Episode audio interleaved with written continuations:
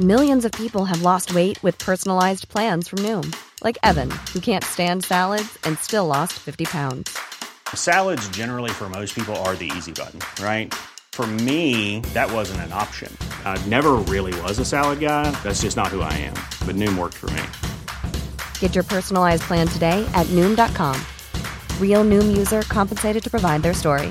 In four weeks, the typical Noom user can expect to lose one to two pounds per week. Individual results may vary. Ryan Reynolds here from Mint Mobile. With the price of just about everything going up during inflation, we thought we'd bring our prices down. So to help us, we brought in a reverse auctioneer, which is apparently a thing. Mint Mobile unlimited premium wireless. Ready to get 30, 30, bit to get 30, bit to get 20, 20, 20, bit to get 20, 20, bit to get 15, 15, 15, 15 just 15 bucks a month. So, Give it a try at mintmobile.com slash switch. $45 upfront for three months plus taxes and fees. Promo rate for new customers for limited time. Unlimited more than 40 gigabytes per month. Slows. Full terms at mintmobile.com.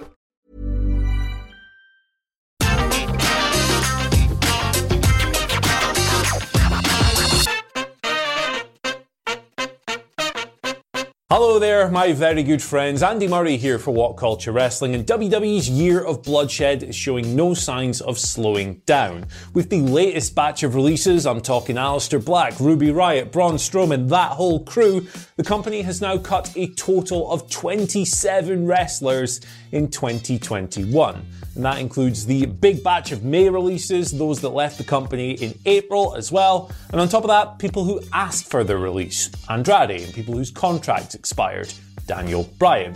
But what about the people that were just outright let go? What reason were they given for being cut from the company? Budget cuts is what we're told. Uh, that was applicable in April. With that round of releases, it was applicable for most of them in May.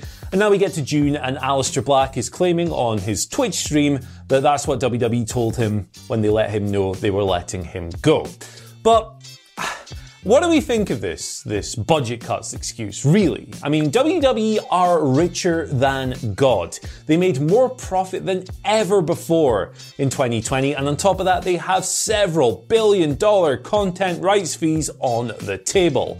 This company does not need to cut the budget. And that's why we have the currently popular theory that Vince McMahon is preparing to sell up. He's going to sell the company. He's going to do that by cutting costs, maximizing profits, and making everything just a little bit more appealing to a potential buyer. Now, today, I don't want to focus on that. I don't want to speculate on what may or may not be going on behind the closed office doors of Vince McMahon and Nick Khan. Instead, I want to talk about the one universal truth binding all of these wrestlers let go by WWE in 2021 together. And what is that one universal fact? Well, it's that none of these wrestlers, nobody that has left WWE this year, has ever been used to the fullest of their capabilities within the promotion.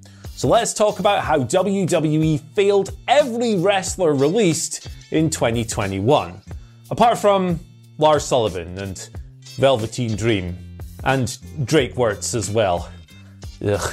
When the latest list of released names came about, when it was initially reported by Fightful's Sean Ross Sapp, Braun Strowman's name looked like a typo. Because, I mean, look at the guy. Surely this dude is everything that Vince McMahon wants. He's big, he's beefy. In his early days, at least, before WWE kind of ground his knees to dust by having him choo choo around the ring every week, he was really athletic and explosive as well. He was strong, and on top of that, he had a real charisma about him. Again, that's quite easy to forget today when he's been cutting longer promos, but a few short years ago, things like Get These Hands and I'm Not Finished With You, those were instant sound bites. The guy was over too, and yet, here we are. It wasn't a typo. Braun Strowman, who looked like a sure thing, has been let go. Now, people like Aleister Black, uh, Ruby Riott, uh, Kalisto, Buddy Murphy, these are, on a work rate level, they're better wrestlers than Braun Strowman, right? I don't think many people would argue that. But you can understand what Vince McMahon might not see in them. They're smaller and everything else. Braun's huge compared to these people. You can kind of apply twisted Vince logic and see why he wouldn't want to book those people in prominent positions and maybe get rid of them. But Braun, That's a total head scratcher. WWE and Vince should have made millions with this guy. I mean, he should have been a can't miss star for WWE. Instead, they ended up strapping him with a world championship three years after his peak popularity and you know, that goes without mentioning all the crap we've seen along the way. Nicholas, the choo choo train noises, the swamp fight, uh, the giant bass, everything else. They blew it, basically. And look, if Vince McMahon can't even book giants well anymore, then what hope does anyone else have? WWE will ruin them on the main roster. That's a pretty common phrase, right? Whenever a popular wrestler moves up from NXT to Raw or SmackDown, it's thrown around all over the place. It's the dominant narrative. But in 2021, I don't think it's ever been more relevant. Now, a couple of former NXT champions have just been released by the company. Uh, a trio, actually. Samoa Joe, Andrade, Aleister Black. None of these guys were as cool on the main roster or as effective or as over on the main roster as they were in NXT. From NXT, you had the perfect blueprint to make each of these guys megastars, and yet Aleister Black spent his time in a darkened room spitting rubbish about picking a fight for about a year straight, never moving upwards until the wheels came off completely. Andrade, well, he had Zelina Vega, perfect manager, someone who can do his talking for him. And yet he got stuck in that loser stable with, uh, uh, who was in that stable again? It's so forgettable. Angel Garza and Austin Theory, where they just got their asses kicked every single week. And how about Samoa Joe? How about Samoa Joe? Now, I know injuries and a couple of other issues got in his way on the main roster, but Luke, how many of Brock Lesnar's WWE uh, Universal, sorry, Championship challengers were as credible, as hot, and as fiery as Samoa Joe was pre Great Balls of Fire? And yet he leaves WWE with only a couple of short US title reigns to his name on the main roster. And then you look at some other NXT names who have bounced out of WWE recently, right? Chelsea Green, Wesley Blake, Steve Cutler. These people never got a chance. You've got the Iconics and Tucker, who were enjoyable mid card presences until for some reason, well, for no reason, WWE decided to split up their tag teams. And then you've got someone like Ezra Judge, who is massive. This guy looks like a god and he didn't even make TV before he was cut. But the thing about this whole deal is that the failings of the WWE system, well, they're not applicable just to wrestlers like Aleister Black and Andrade who've come through NXT.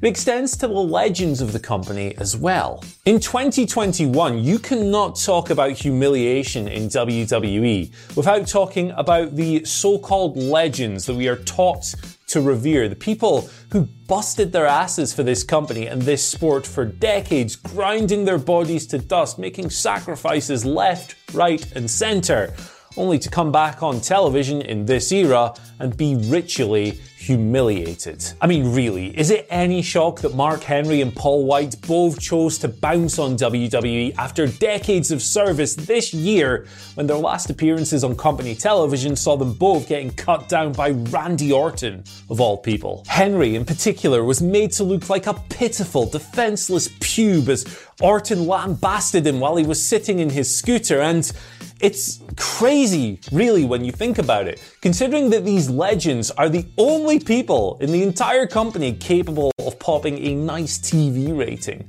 in 2021. If it wasn't for nostalgia shows like Legends Night, where would WWE even be? Big Show in total, according to Cage Match, worked a total of 874 televised and pay per view matches for WWE. Ezra Judge worked zero. These guys couldn't have been at more different places in their career. Their experience levels couldn't have been so far apart. And yet they were both screwed by the same system. And no, this isn't the talent's fault. It's never the talent's fault. The nastier, less empathetic elements of WWE's fanbase will always look at situations like this and try and make excuses. They will point out perceived shortcomings in these wrestlers. And they'll say things like, hey, what, what do you expect? WWE can't push everyone at once. But the thing about that is that at one point in 2020, WWE had over 300 wrestlers on their roster.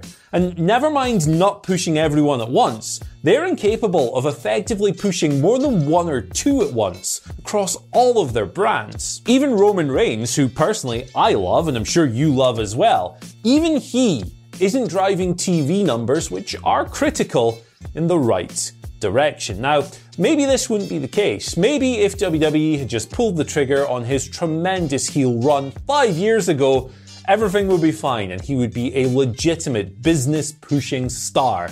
But in 2021, man, we've had five years of Vince McMahon shoving him down our throats, I guess, is the, the most popular way of describing him, with the most obnoxious, failed babyface push of all time, toxifying WWE's relationship with its audience to unsalvageable levels.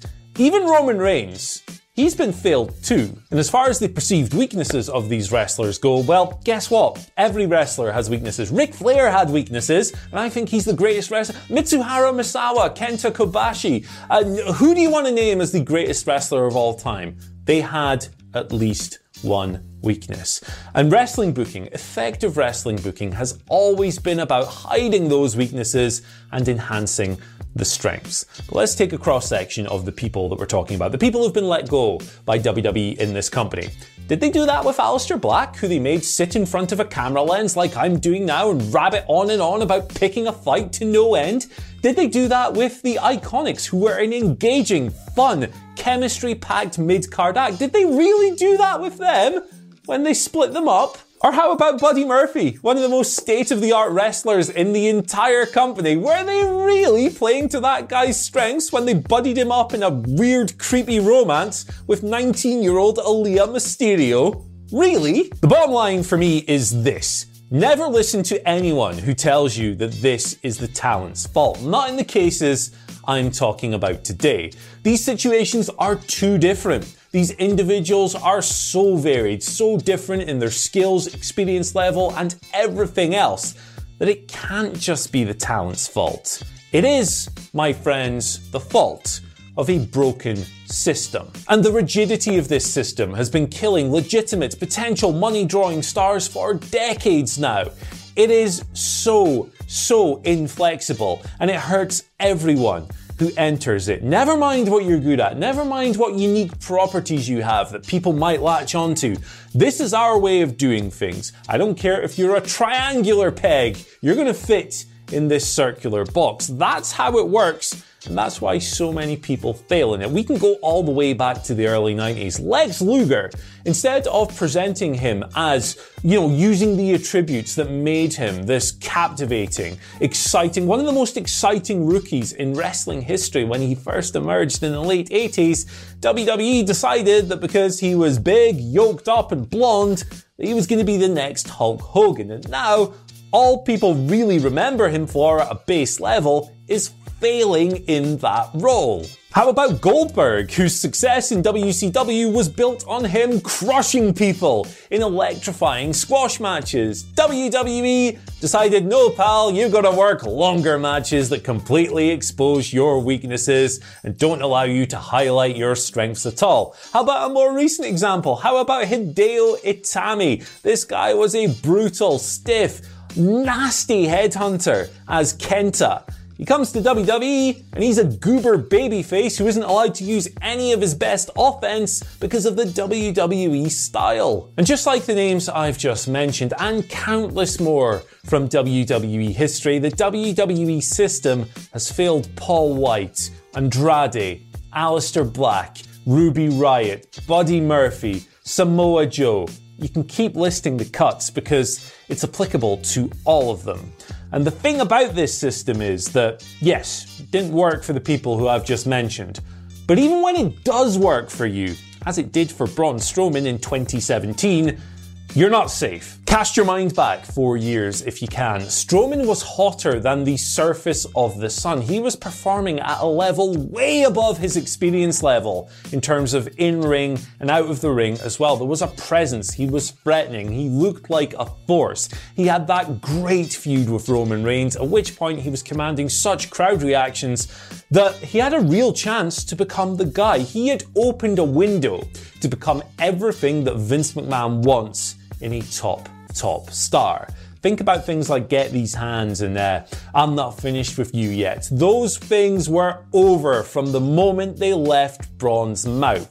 That, my friends, is a star. Braun Strowman, who is a ground up developmental prospect who entered wrestling with no experience, became this huge potential star, a potential brand leading giant for WWE in 2017.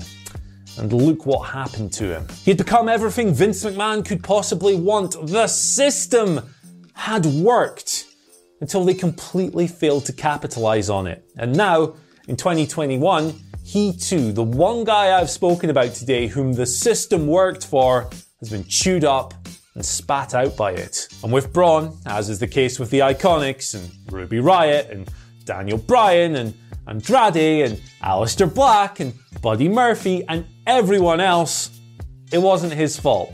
It never is.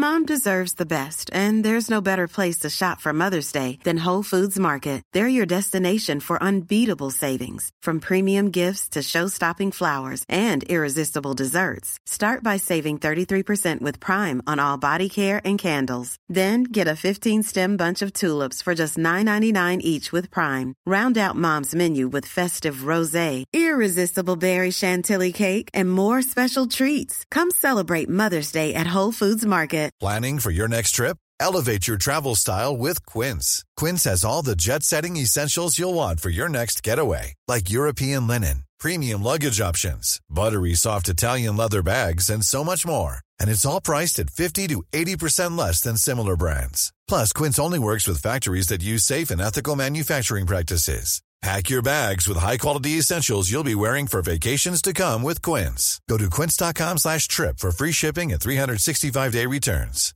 Mom deserves the best, and there's no better place to shop for Mother's Day than Whole Foods Market. They're your destination for unbeatable savings, from premium gifts to show-stopping flowers and irresistible desserts. Start by saving 33% with Prime on all body care and candles. Then get a 15-stem bunch of tulips for just $9.99 each with Prime. Round out Mom's menu with festive rosé, irresistible berry chantilly cake, and more special treats. Come celebrate Mother's Day at Whole Foods Market.